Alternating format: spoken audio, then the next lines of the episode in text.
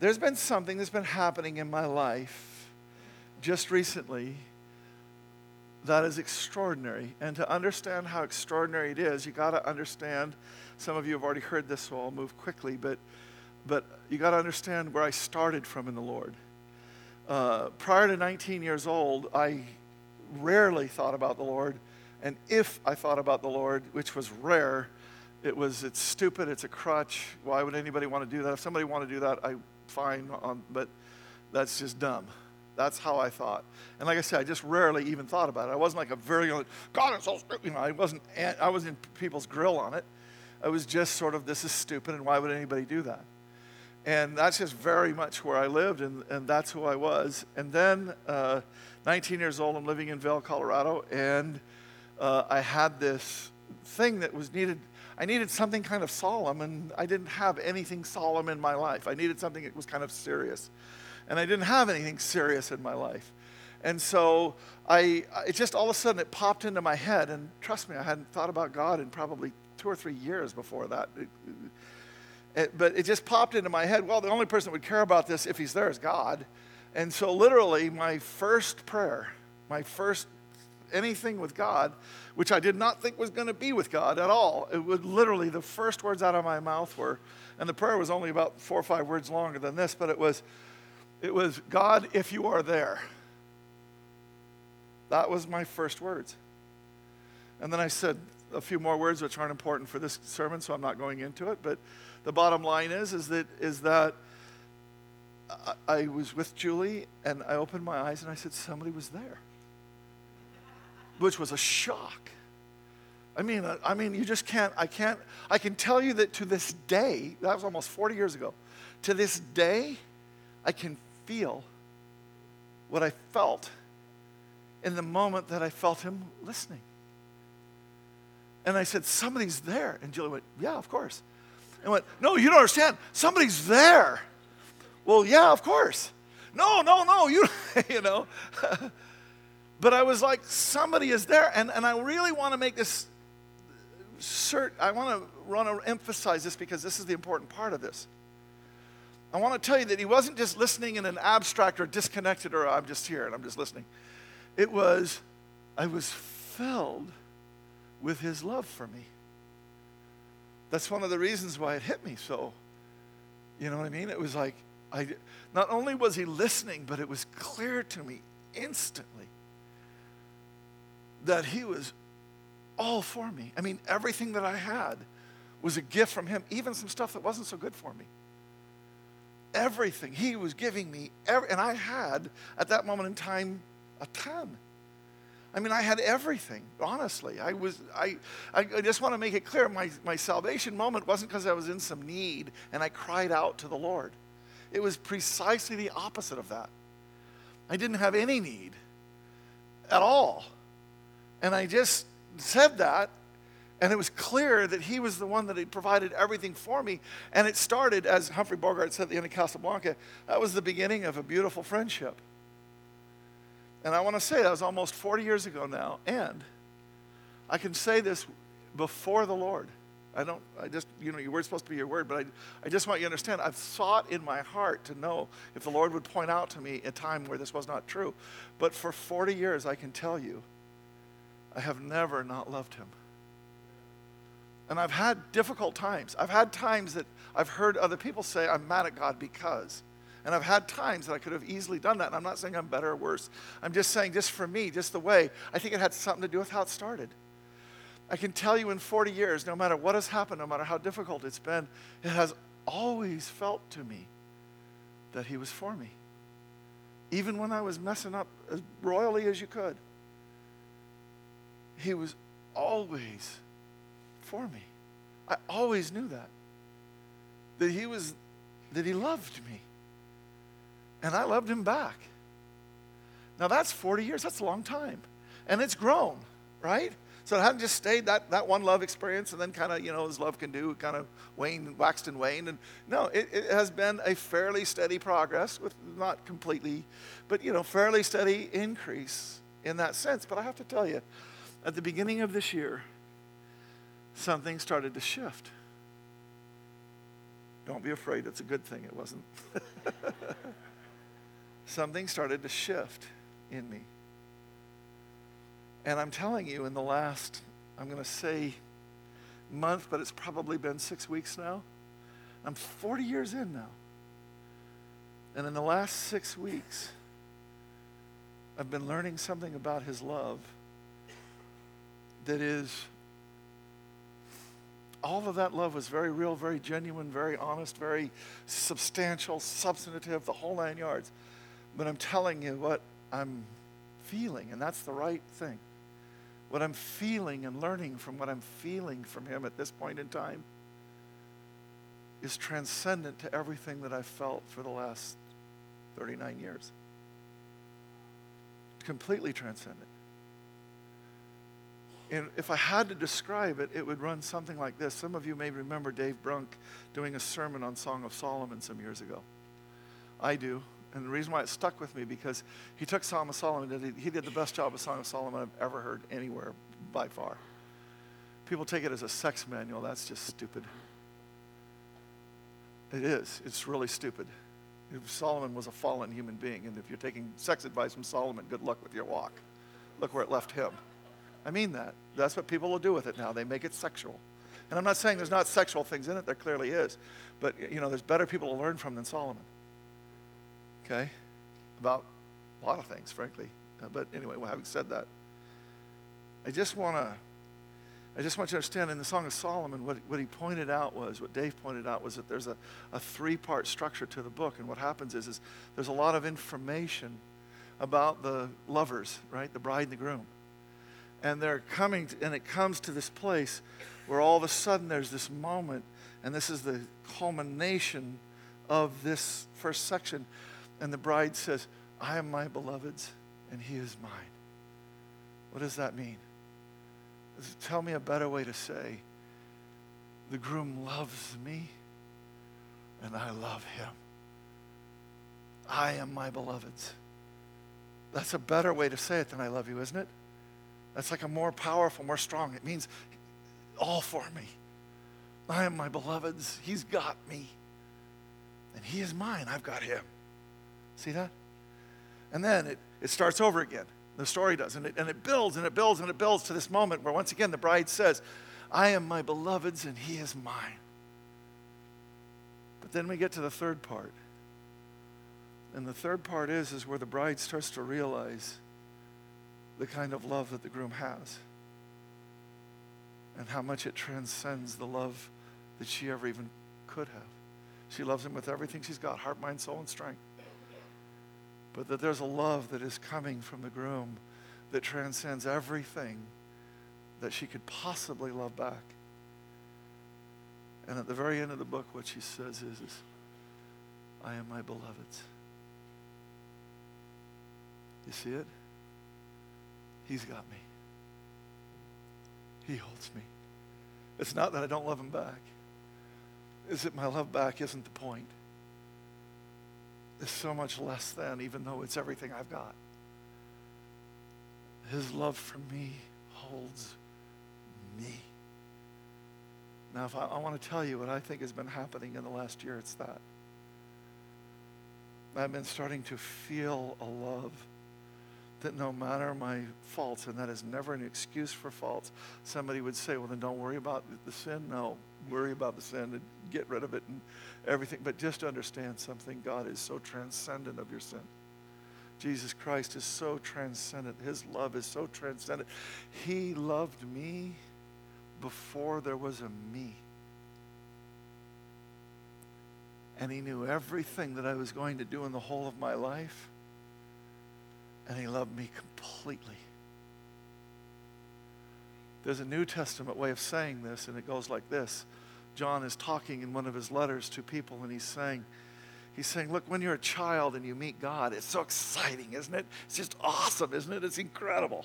And he repeats that another time and talks about how wonderful it is. And then he says to young men and women, you know, people that are mature, that are they're past it just being awesome, and they're starting to do something for God. And isn't it incredible, the things that you're able to do in changing the world and making a difference? Isn't this marvelous and wonderful? But then John comes back, and two times he says this enigmatic statement where he says, I'm writing to you, fathers, because you've come to know the one who is from the beginning.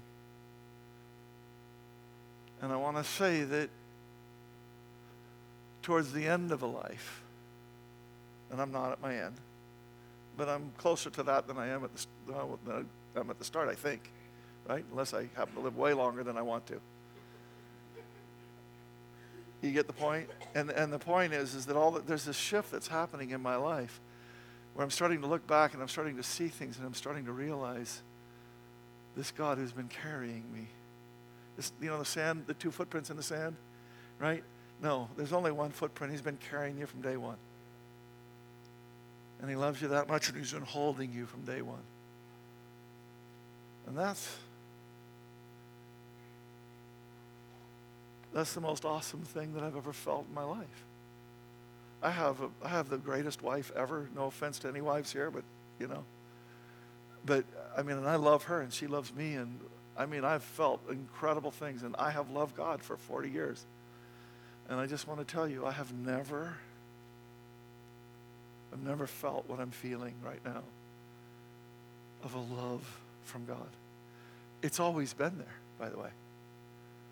I was just busy doing things, making a difference for him, because he is mine. And now I'm discovering his hold on me. I want you to know that. And I want to tell you that everything we're doing in this series, everything we ever do at this church, is about that. It's about that. Today we're going to take one slice of it that in some ways is pretty small, serving. But I'm going to show you something about serving that makes all of this so much more real in your life, so much greater, so much more, oh my gosh, I know how to enter into this now. So that's where we're headed today, okay? So with that, Andrew Hooskamp. Awesome. You need to give him a mic. Thank you, Alex. Andrew Hooskamp, how many years have you been doing youth now? 5 years here, and then before that, and he's been all kinds of stuff in ministry in the community and all kinds of things. That one of my favorite people in the world, preached here more than once. Just absolutely love Andrew, a joy in life. So would you stand up? Would you pray for the sermon? Would you pray for another ministry? So Lord, we just thank you for being here with us today, and we ask that you will be speaking through Kurt and speaking into our heart, Lord, all of our hearts. And we just want to lift up Rainier Avenue Church and the work that they do within their community and for their kids. And we just ask that you're with them and that you're here with us. So, Lord, thank you. We love you. Amen. Rainier Avenue Church is a church that is, in an impoverished neighborhood. You come from where? What state? Just yell it out. Montana. So there's a lot of urban settings in Montana. But I want to tell you, from the moment that I met both of you guys, Andrew and Michelle, their heart has always been for deep urban ministry. And they're doing a lot of that here. And I just want to say thank you for your hearts. Thank you for what you guys do. It's awesome. I love you. You're heroes. All right. It choked me up. Verklempt. Talk amongst yourselves. I love the one that was, it was Rhode Island. It's either a road or an island. Talk amongst yourselves. All right. So we're in our series, Empowered. And empowered is real simple. Is this fire is coming down upon, God wants to come down upon each one of us. And then he wants to move through us in a way that's going to make a difference in the world, right? So that's what we've been talking about. We're talking about it for a long time. Why? Because it's really important. I think it's worth 2 or 3 years of our lives to learn how to do this better. I think it's worth every day of the rest of your life to learn how to do this better. I think every day of the rest of your life ought to be learning how to do this better. So that's what we're doing, okay? Now, in the middle of it, we're doing these sort of mini-series. And the one that we're on right now is called Essentials. And if you would do me a favor, in front of you, and we're doing this to try and conserve some paper, in front of you is this. So pull this out. It's in the seat in front of you, okay? Pull this out. And we're doing this because if you've not picked one of these up, please do. If you want 2 or 3 of them, pick them up. I don't care. But if you're not going to keep them, then please be sure and put them back in the seat. We're going to collect them. I'm going to give you guys one. It's lovely to see you. Love you. Hand me another one when you get a chance, okay? But the point is that what we're doing with this is we're calling this Essentials, and I Love You. Is Joe here? She is. I saw her. Probably going to change the name because of what I'm about to say right now. So I love you, and we've been working on this. I don't know if we're going to do it or not. But here's the deal. I want to make something clear. Here's what this is not. This is not, if you do these 6 things, you'll be close to God. Things don't work that way in the Lord. They work the opposite way. Here's what happens. The reason why we call these essentials, the reasons why we've come up with these, is because we sat down and we said, what do people do when they're very close to the Lord? What are the natural things that they just do? Not what do they do to get there. When they're there, when they're fully in the Lord, what are the things that just happen in a life, right? Thinking that helping people get to know how to do those things will help them be closer to the Lord, but that ultimately the Spirit is not, I do this in order to get. The Spirit is, these are the things that I enter into as I am in that close place with God. And then we came up with the 6. Oh, I'm sorry, I'm supposed to have a slide up here. It's Sunday church, Sunday morning church we talked about last week. Small groups, serving, devos, threefolds, outreach. There's other things that are important too, but not just us identified that. Reveal, spending a couple of $1 million identified. These are the 6 things that people that are truly what they call Christ-centered, meaning Christ is all in their life. These are the things that these people just do because it's like breathing. That man does not live by bread alone, but by every word, and reading the word, and so on. And so we call them essentials because they seem to be essential to that kind of walk. But I almost want to change the name, and this is what we'll have to discuss, to response or natural response. I don't even have a good name for it right now. But what is that? Could an usher help me out there? Somebody's out there whistling. Yeah, that's funny. All right, but but the point is I want us to think about these things as, and if you're stuck on one of them, we want to give you help, and we're doing lots of things to try and get there. But the point is I want you to think about these 6 things as, this is the natural response when you're in love. Like when you're in love with somebody, don't you do certain things? You give them things, and you spend time with them, and you talk to them, and there's certain things that you do that say, I'm in love, right? That's when they stop happening in marriage is when, you get a little help, right? So when you're in love, you do certain things, and these are the things that you do. Love responses, maybe that's the right name for it. Joe, could you write that, or Wanda, could you write that down? Love responses, thank you. So you get what these are. Now last week, we looked at one of them, and that was Sunday church. And we're not doing them in order. Remember, I told you something. We came up with what order we wanted to do them in this fall, and we were going to do them as standalone announcements. But when I got to this section of Scripture and I looked at what the ones were, I went, oh my gosh, look at that. They fit like a glove. So as God would lead, we're doing it as God would lead with the Luke passages and so on as part of the sermons. And last week we did the Sunday sermon or Sunday morning. And what I want to say about it, I just need to briefly review this. What we said about it was we said that the thing that you have to understand about Sunday church and church in general is this.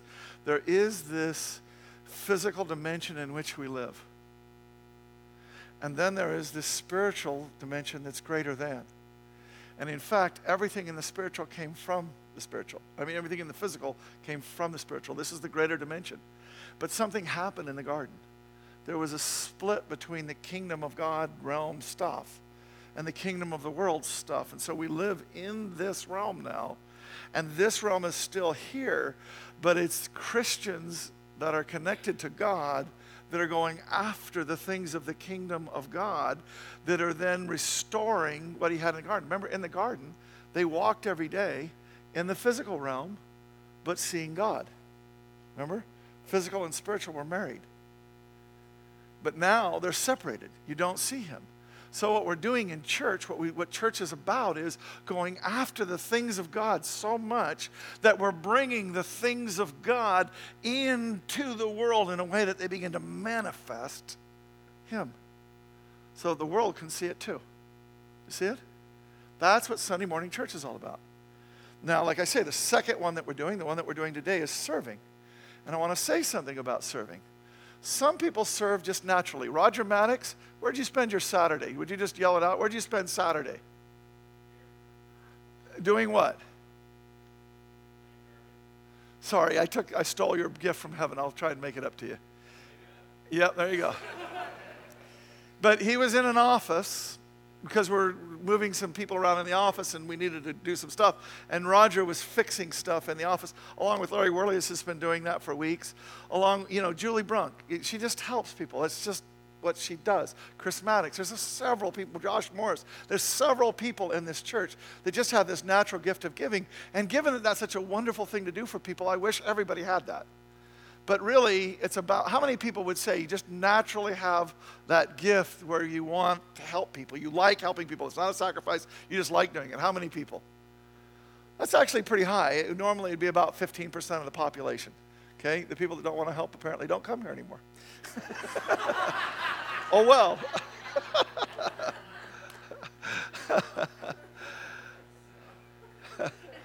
There are the rest of us who do actually still come here.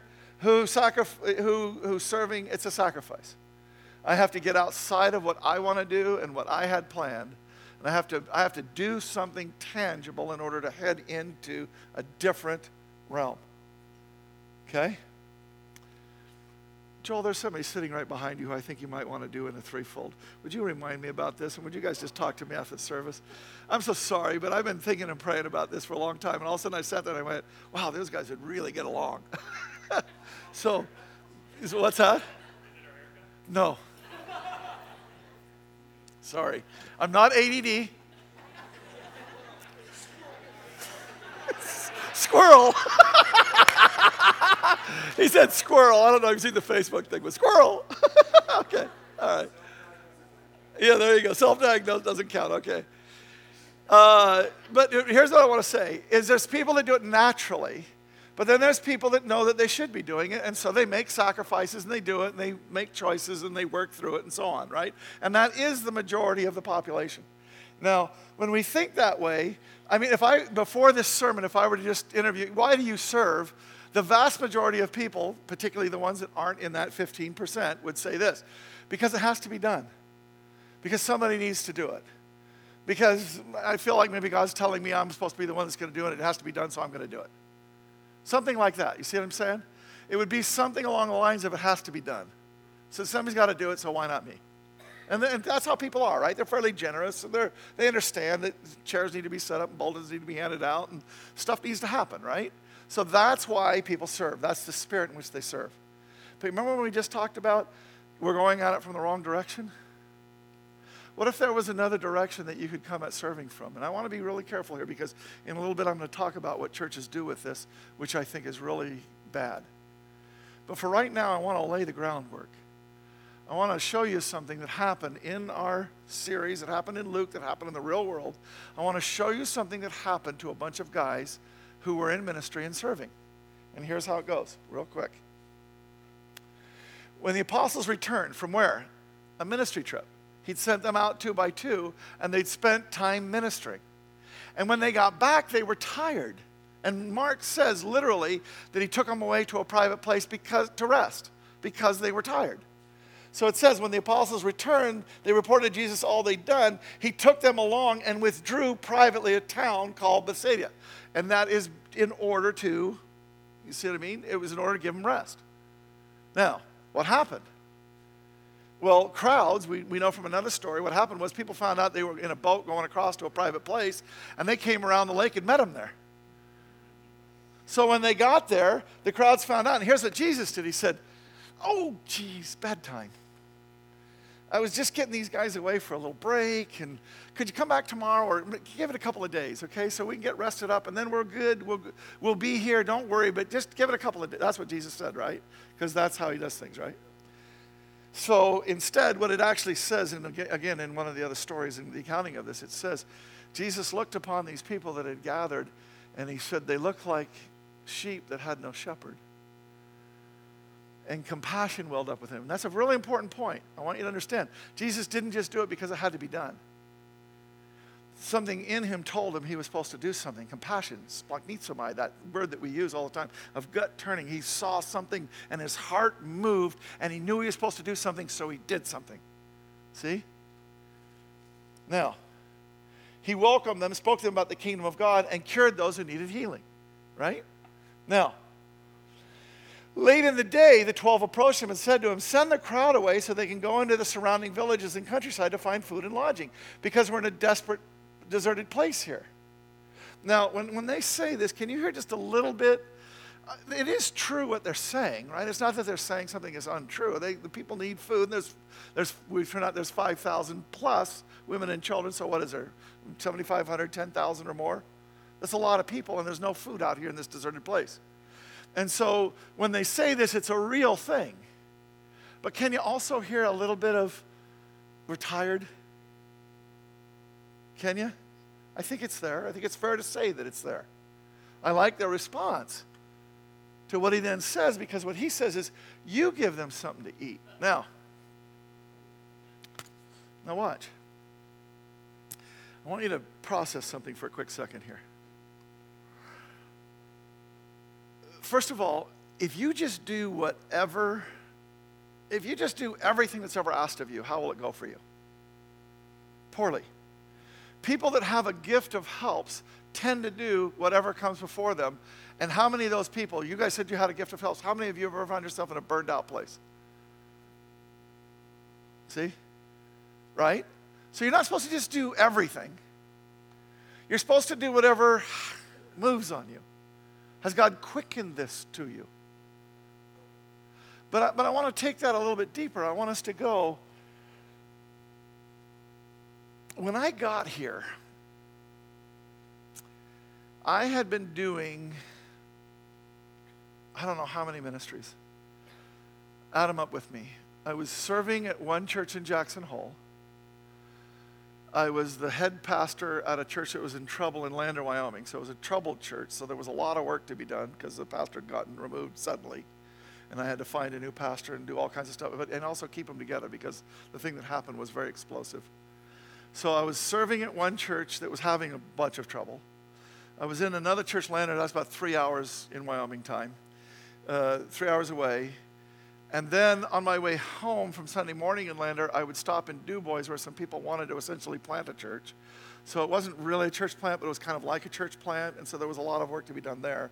And then I would stop again in Moran, Wyoming, which was about an hour out of Jackson or 45 minutes out of Jackson. And I would do another Bible study there because they wanted a Bible study. And then there was a church that I never really got to serve at nearly as much because I was just so busy, but I did do... I was very much involved nonetheless, even though not as much as I would want. I love the guy. But that was up in Teton Valley, so that was over the hill.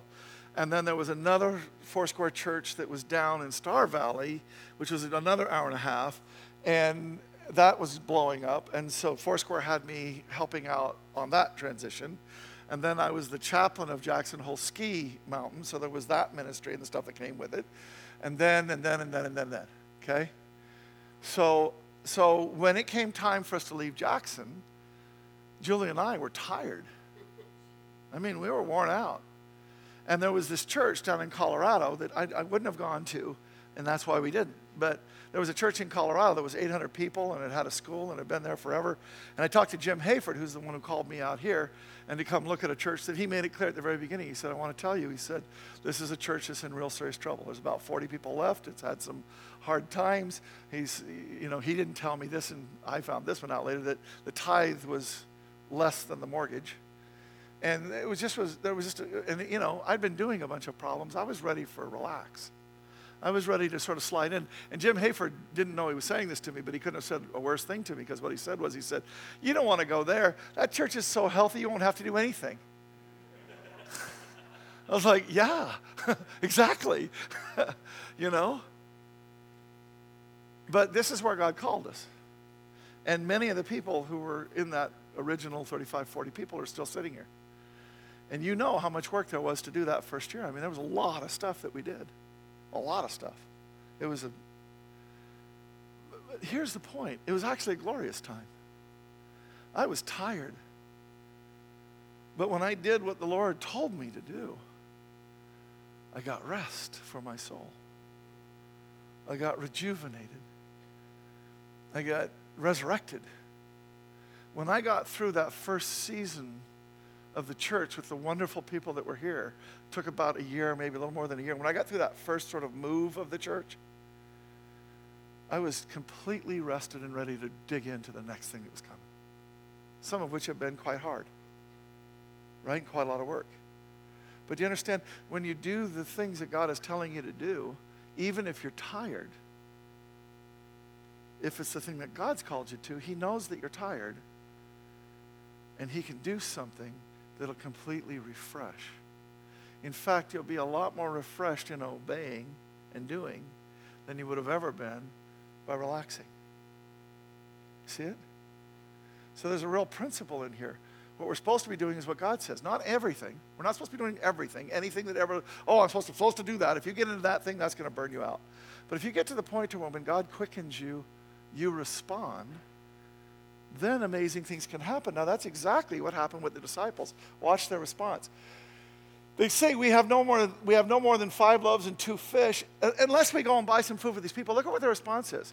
They're saying, look, we could go and buy some food, right? Is that what you want us to do? So even though they're tired, they're not saying, they're not dragging their heels, not moping around. What they're saying is you're telling us to feed them. Okay, how? Do we go get food? What do we do, right? So their hearts are in the right place. They're willing to do what he's asking them to do, right? God bless the disciples. Well, he did, didn't he? Then he told his disciples, have them sit down in groups of about 50 each. They did so. And had them all sit down. And then he took 5 loaves and 2 fish, and looking up to heaven, he blessed and broke them. And he kept giving them to the disciples to set before the crowd. Everyone ate and was filled, and they picked up 12 baskets of leftover pieces, much more than they'd started with.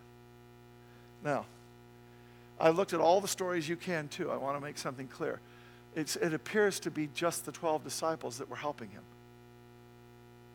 Okay? It appears that what he was doing was Jesus was giving them enough food, and this is speculation a little bit, but I think I'm on somewhat solid ground to say this. It appears what was happening was Jesus would load up a disciple with enough food for 50 people. And then they would walk it to the 50 people who had gathered, and they would give it to those 50 people, and they would go back and get another load. Like, you know, they wear those tunics and they could take them and fill them up. Like maybe they were doing that, or maybe they had some other kind of cloth or whatever.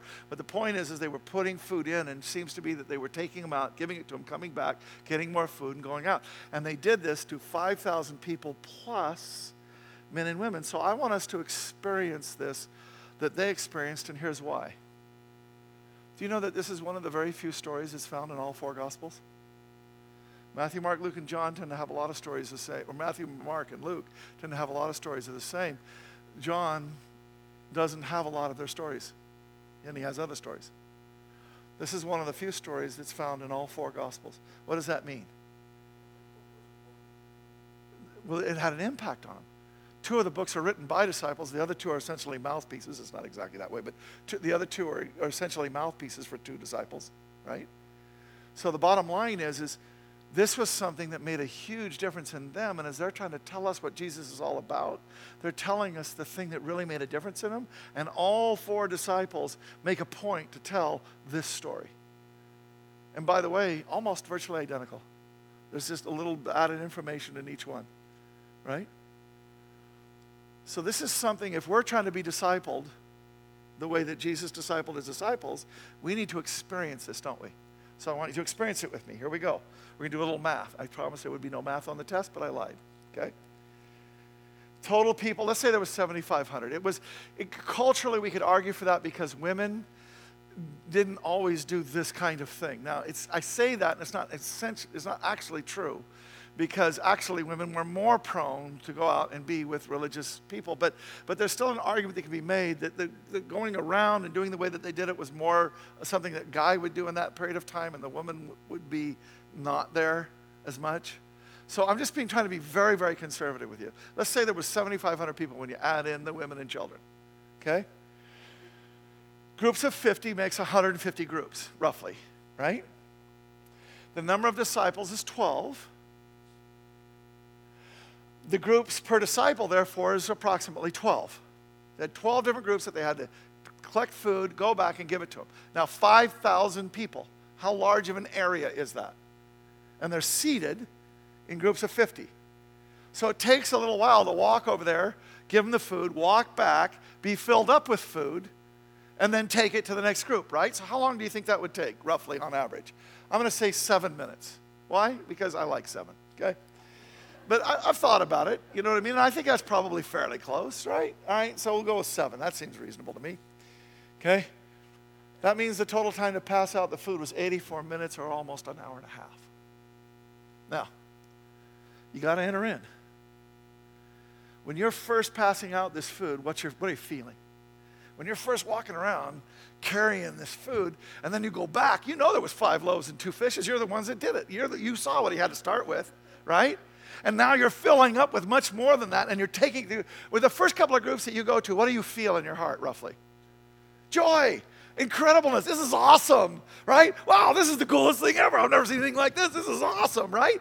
But after, 20 minutes, joy wears, right?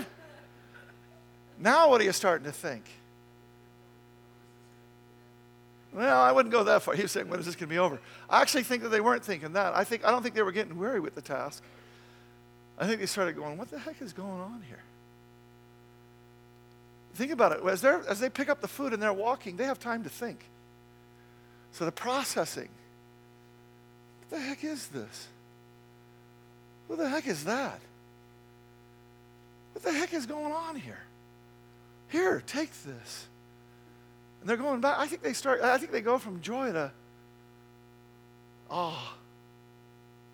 Oh. After an hour, what do you think they start to think? I think eventually you get to this place.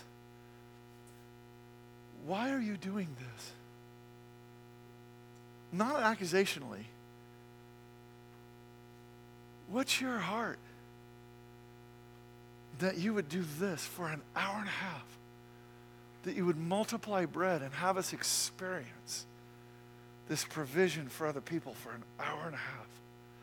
What are you trying to communicate, Jesus? What's the answer? Yeah, I love this congregation. I love these people. I love them. I love them and I'm providing for them. That's why I'm doing this. That's who I love them. I'm pouring out. You see it? I think that by the time that you're done, watch. I lay hands on you and you get healed and you were watching as a disciple. How long does that whole experience take? Let's be generous. In Scripture, it's very interesting. We don't have long prayers and long time for people to get healed or delivered or anything else. Jesus just says, be healed, or he does a little something else, right? Like spits in their eye, which is, anyway. But I've been doing that all day. You should have like 20 eyes by now. But do you see it? Something that happens fast like this is really something, but you know that principle of what something sticky is? Sticky means that something happened in such a way as that it started to make a difference. The kind of thing that 4 different disciples would all remember vividly so as to be able to tell the exact same story because they wanted to make it clear what an incredible thing was happening at this moment, and they wanted other people to experience what they were experiencing in it. They wanted to share it. Do you see? This is what's happening. God is giving them something to see. Wow, this is who he is. This is what he does. And he does it not just to feed them. He does it because he loves them. He provides for them. He heals them. He cares for them. He loves them. Right? That's the why. That's the heart behind everything that's taking place. Now, do you understand? This is precisely who we know Jesus to be, right? Because we see, for example, and this is only one of many, although he was a son, God's son, he learned obedience. Wait a minute, it's Jesus. This is eternally God. Yes, he's emptied himself as divine attributes that he might walk as a man. In other words, not in his miracle strength that he could have as God, but he would walk as one of us. But you have to understand, he learned something? How could Jesus learn anything? Seriously.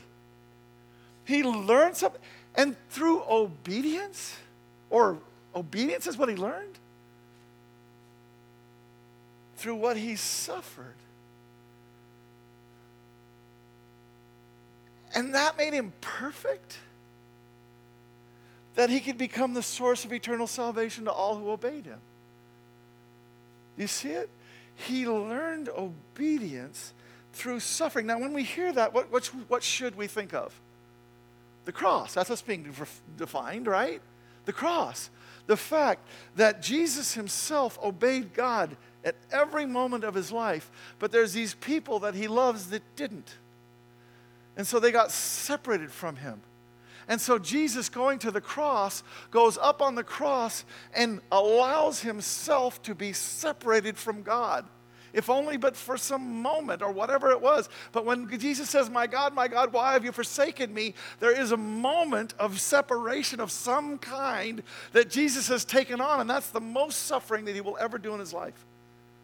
Much worse than the beatings and the crowns and everything else. To be eternally one with God and then for a moment to be taking on the separation that was due you and me is the worst thing that he ever suffered, isn't it? Why did he do that? Looking to Jesus, the founder and the perfecter of our faith, who for the joy that was set before him endured the cross. Joy? Cross? What's that mean? Here's what that means. Real simple. Why did Jesus go to the cross? Because he loved you. You, me. I want to tell you something. Bad trade, Jesus. You got me out of the deal? You know, joy? No. You know, maybe you had to. Right? Have you ever lost anybody that was incredibly close to you, maybe through death, maybe through separation of some other kind? Have you ever lost somebody that you loved with everything that you had? Have you? What would you do to get them back? If you knew that there was something that you could do to get them back, is there anything that you wouldn't do to get a person like that back? No. You would endure anything to have them back. Right? For the joy that was set before. Served God, obeyed God.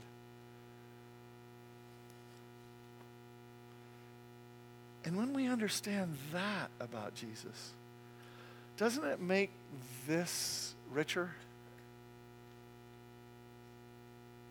It's not just that he washed feet to show them that he was a servant. All of a sudden, don't you feel a love in what he's doing? As he bends before them, God bends before you and washes your feet. Can you begin to feel that it is not, I am my beloved's and he is mine, as if I'm somehow in this equation in an equal fashion? Can you begin to feel that this is about being his? That this is about knowing him who was from the beginning, who loved you beyond life itself. Right? So I told you earlier that there's this funny little thing that churches do when it comes to serving. And it's this, here's what we do. We gussy up serving with some spiritual overtone. In other words, what we need as churches, we need chair set up. We need bulletins passed out. We need coffee made. We need food made. We need all of these things. And so what churches do is, and they mean it. Now, I don't think they know that they're fooling themselves. What they do is they say, we really need this. And by the way, when you do this, do it. And this is the scripture that they'll use. Do it. Whenever you do it enthusiastically. He's talking to slaves, by the way, here. As something done for the Lord and not for men, knowing that you will receive a reward of an inheritance from the Lord. You will serve the Lord Jesus Christ. And this isn't the worst thing in the world. This is true. The king will say, I tell you the truth, when you did it to one of the least of these. Jesus is saying, when you do it to the least of these, you were doing it to me. This is true. And what churches will do is they will gussy up the serving with this kind of, you're doing it under Christ, and the people who are going to sit in these chairs may find Jesus today, and isn't that wonderful? And it is quite inspiring, so that you could do the chairs in a different spirit, right? Than just the chairs need to be set up. And that's not horrible. The problem is, and this is where it gets me, this is where my peeve is, The problem is that the churches are fooling themselves because they haven't really communicated what God wants to do. They've kind of manipulated. Do you see this? Do you get it? I'm not trying to throw churches under the bus or anything like that. I'm just trying to say I have to be careful of my own motives. And here's what I have to say. If I'm going to ask you to set up chairs, you know why I'm asking you to set up chairs? Because we need chairs set up. Okay? I'm not going to gussy it up. I'm not going to put a veneer on it. You know what a veneer is? A veneer is taking, this is a really nice piece of furniture. You see that? There's a little burl wood on there and so on. But you see the veneer on top is coming off? You know what that means? There's a really cheap piece of wood underneath that, and then they put a nice piece of wood on top to make it look nice. And I think we do a whole lot of things in our life in a veneer fashion. You know what God wants to do? He wants to build something out of that wood entirely so that it's beautiful in all. It's beautiful throughout. Now, I'm telling you, when I ask you to set up chairs or do ushers or Julie Usher or anything else, it's because we need chairs and we need bulletins and we need ushers. And thank you, God, for the people who are willing to do that, whether you're sacrificial on it or it's natural to you. I don't care. Thank you for doing it. Thank you for serving, Alex. Okay? Thank you for serving, Roger. I need to stop this because I'll end up thanking the whole church, okay? But do you understand? I need to be clear about what my motives are. But I need to be clear about something else, too. As a pastor, if you will, and I'm having to go backwards here, if you will do it enthusiastically as something done for the Lord and not for men, knowing that he has something in it, if you will enter in, the king, if you will do it to the least of these as if you were doing it to me,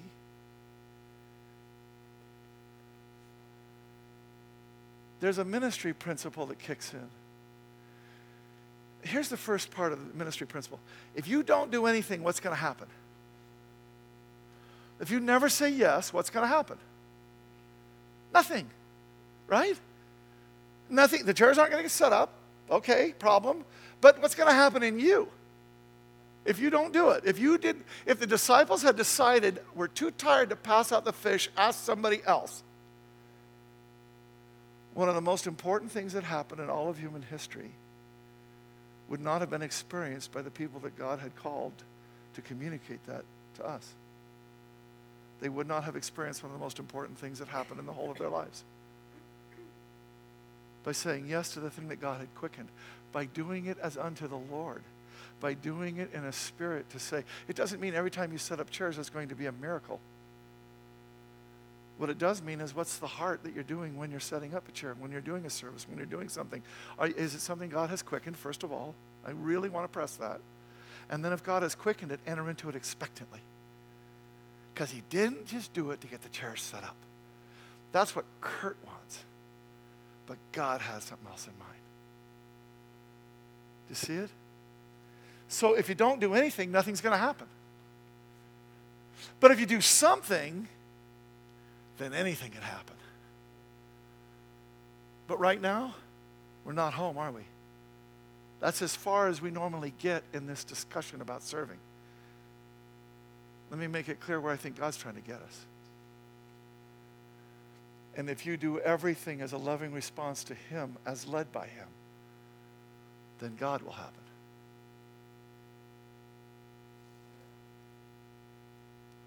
And when God happens,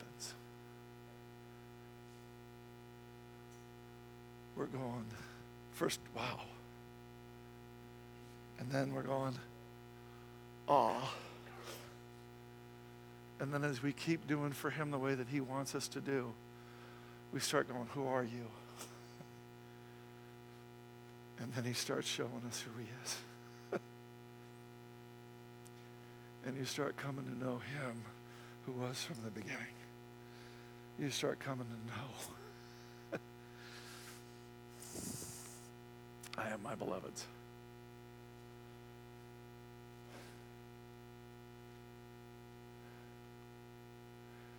He is the pearl of great value that we're to go and sell everything that we have.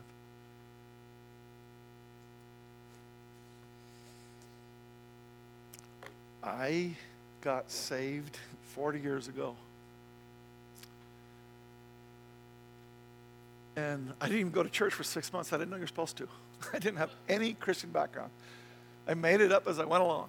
I read the Bible and I talked to God, and he seemed to be leading me, so I hope he was the one making it up, but I'm sure I added plenty to it.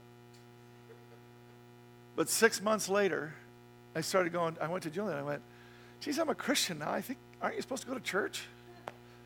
The only time I'd ever been in church, honest to God, that I can remember, my girlfriend was playing and singing. And I went to go watch her, and I walked out of it going, that's the dumbest thing I've ever been a part of. That was just stupid. I don't understand any of that. But I went to church, and I started, this thing that God was doing in me was so wonderful. I started sharing it with other people, and all of a sudden people started coming to the Lord. And then people had problems, and we started to be able to minister to people. We were students in college, and we were getting to minister to all these other students in college.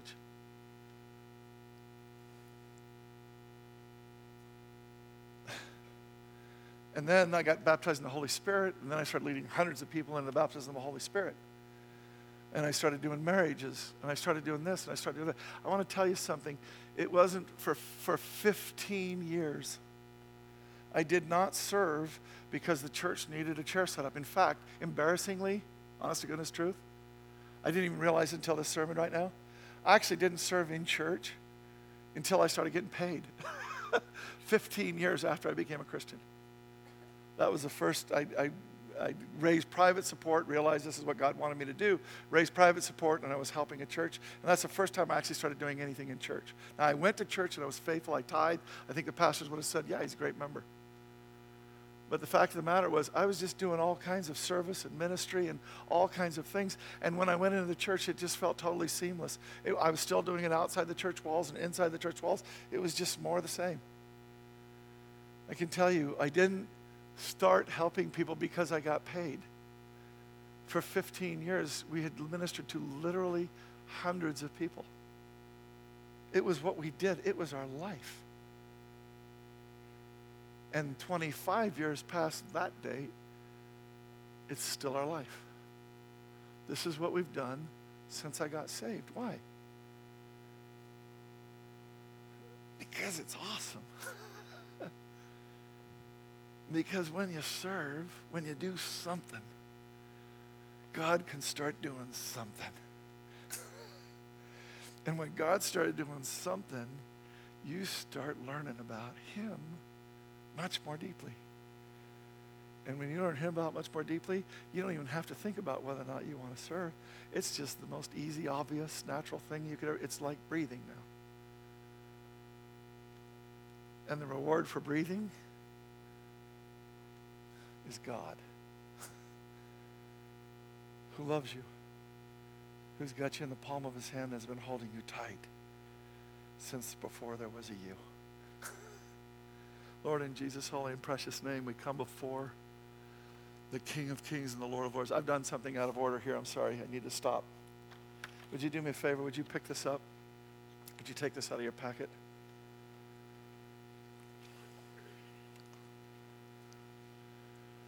If you are serving, would you please fill this out anyway and just let us know that you're happy where you're serving. If you're not totally happy, if you'd like to do a change, whether you're happy or just feel like it's time for a change, you want to do something new to be invigorated, whatever, tell us that. Okay? So the first section is just who are you. The second section is what's your interests. When you get to the back page, where would you like to serve? So it's kind of what are your interests, where would you like to serve? Because you may not like particularly kids, but you may be really good at publishing, and kids ministry needs some publishing. See what I mean? You don't have to say, I can't serve in kids ministry. Whatever you're good at, we'll match the need and the ministry as best we can. Do you see it? If you don't have one of these, would you please raise your hand so that guys can pass them out to you? And there's, in the middle here too, there's people behind you, okay? So, all right, thank you. And there's pens in front of you, so keep your hands up until you get one.